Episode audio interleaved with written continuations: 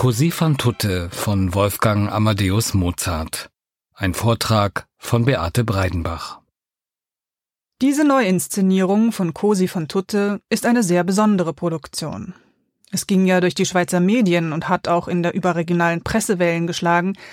Das Opernhaus Zürich bringt eine Neuinszenierung von Così fan tutte heraus, ohne den Regisseur.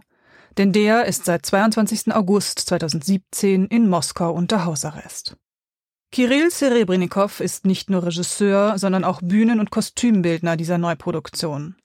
Und er ist einer der interessantesten, erfolgreichsten und vielseitigsten russischen Regisseure seiner Generation, der neben Sprechtheater und Oper auch viele Filme gemacht hat und zudem das Theater Gogol Center in Moskau leitet.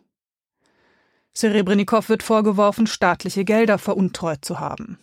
Die Vermutung, dass es sich bei diesem Vorwurf um eine Strafaktion gegen einen politisch unbequem gewordenen Künstler handelt, liegt jedoch nahe.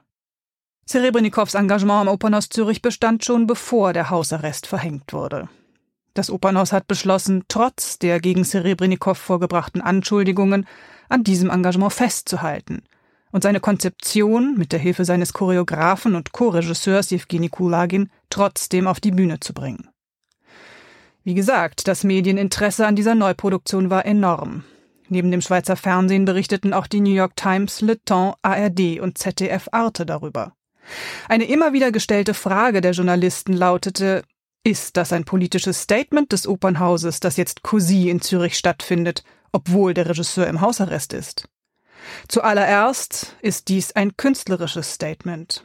Das Opernhaus ist überzeugt davon, dass Kirill Serebrennikov ein fantastischer Künstler ist und dass seine Vision von dieser Oper auf die Bühne gelangen muss. Insofern also war das Festhalten an seinem Engagement vor allem ein Statement für die Freiheit der Kunst. Heute sind sich Musikspezialisten und Publikum weitgehend einig, dass Mozarts Cosi van Tutte zu den Meisterwerken des Opernrepertoires gehört. Das war längst nicht immer so. Seit der Uraufführung 1790 in Wien wurde das Stück mal als moralisch zutiefst fragwürdig, mal als vollkommen unglaubwürdig empfunden.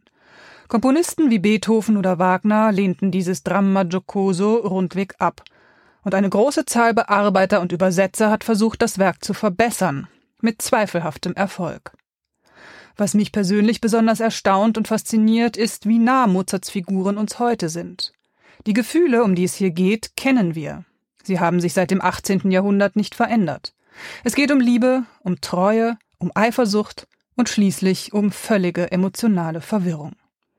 Aber es sind nicht nur die Emotionen der Figuren, die das Stück aktuell machen. Es gibt noch andere Themen in diesem Stück, die uns heute angehen und die den Regisseur Kirill Serebrennikov besonders interessiert haben. Entscheidend für Serebrennikovs Theaterverständnis ist seine Überzeugung, dass das Theater und auch die Oper Menschen verändern kann und soll. Dass also die Zuschauerinnen und Zuschauer das Theater in einem anderen Zustand verlassen sollen, als sie gekommen sind. Theater soll zum Nachdenken anregen, soll Bezug zur heutigen Welt haben, soll Fragen stellen, die die Gegenwart betreffen. Sonst, so Serebrennikov, wird es überflüssig.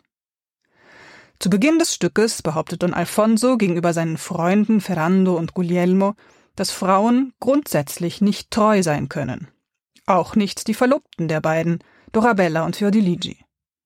Guglielmo und Ferrando wehren sich natürlich gegen den Gedanken, dass ihre Frauen ihnen jemals untreu sein könnten.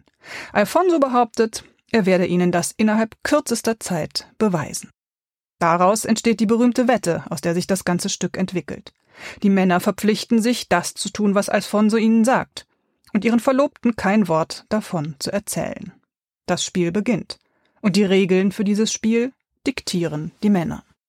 Aus dieser Perspektive betrachtet erzählt Cousy van Tutte von einer männlich dominierten, nach männlichen Regeln funktionierenden Welt. Und genau das ist es, was das Stück so aktuell macht. Zurzeit herrscht eine ganz besonders große Spannung zwischen den Geschlechtern. Seit Beginn der MeToo-Bewegung fordern die Frauen verstärkt das Recht ein, Macht zu übernehmen in einer nach wie vor männlich dominierten Welt. Sie wollen ernst genommen und nicht wie Spielzeug oder Objekte sexueller Begierde behandelt werden. Auch in Cosi fan tutte sind es die Männer, allen voran Don Alfonso, aber dann auch Ferrando und Guglielmo, die sich auf das grausame Experiment einlassen, mit der die Treue der beiden Frauen Dorabella und Fiordiligi geprüft werden soll. Grausam deshalb, weil hier mit Gefühlen gespielt wird und am Schluss eigentlich keiner der vier jungen Menschen mehr so recht weiß, wie er oder sie nun eigentlich weiterleben soll.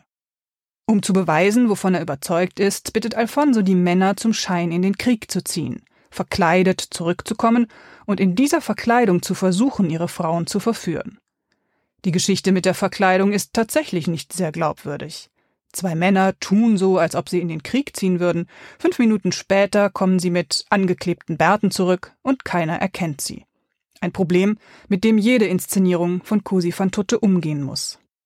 Kirill Serebrennikov hat für dieses Problem eine sehr spezielle Lösung gefunden. Im Libretto ist ja sehr viel vom Tod die Rede. Sobald die beiden Frauen erfahren, dass ihre Verlobten eingezogen wurden, stellen sie sich vor, dass die Männer sterben könnten. Und sie steigern sich in eine auch von Mozart übertrieben vertonte Trauer hinein. Denken Sie an die Arie Smanie implacabili von Dorabella. In Zerebrennikows Inszenierung sterben die Männer in der Vorstellung der Frauen tatsächlich. Die Frauen erleben ihre Beerdigung, ihre Kremierung und erhalten schließlich die Urnen mit der Asche ihrer Männer überreicht.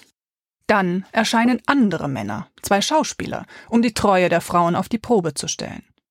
Serebrennikov hat also die Rollen Ferrando und Guglielmo aufgespalten in je einen Sänger und einen Schauspieler, also in Geist bzw. Stimme und Körper.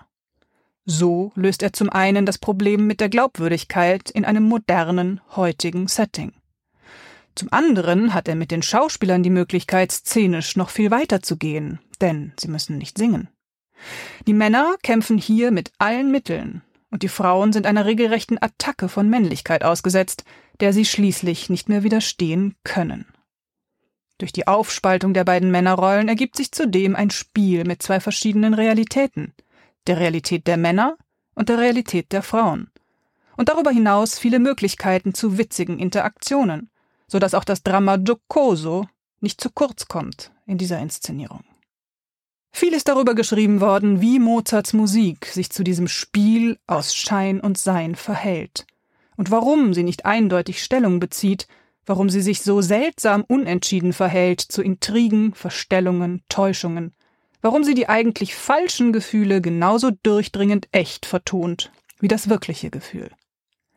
Tatsache ist, dass das Experiment, das als Scherz, als spielerische Wette unter Männern angefangen hat, immer mehr ins Tragische kippt und alle Figuren, nicht nur die Frauen, sondern auch die Männer, mehr und mehr den Boden unter den Füßen verlieren. In welchem Moment genau aus dem Spiel ernst wird, ist schwer zu sagen. Spätestens nach dem Duett von Fiordiligi und Ferrando im zweiten Akt jedoch ist klar, dass aus dem Spiel längst ernst geworden ist. Kaum eine Opera buffa erhält so viel tragische Musik wie Così fan tutte.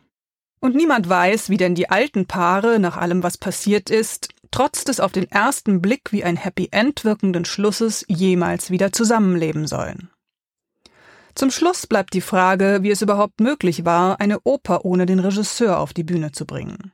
Es war möglich, dank außergewöhnlich detaillierter Vorbereitung. Kirill Serebrennikov hat seinem Co-Regisseur Jewgeni Kulagin einen genau ausgearbeiteten Klavierauszug mit nach Zürich gegeben. Möglich war es auch durch die Technik des 21. Jahrhunderts.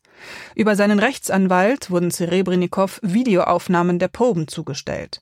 Und auf dem gleichen Weg übermittelte er dem Team seine Anmerkungen und Verbesserungswünsche. Der Regisseur war also trotz des Moskauer Hausarrests immer wieder, zumindest virtuell, in Zürich anwesend. Möglich wurde diese Neuinszenierung aber auch und vor allem dank einem fantastischen Ensemble, das nicht nur großartig singt und spielt, sondern in dieser besonderen Situation auch in ganz außergewöhnlicher Weise zusammengehalten hat. Così fan tutte von Wolfgang Amadeus Mozart. Ein Vortrag von Beate Breidenbach.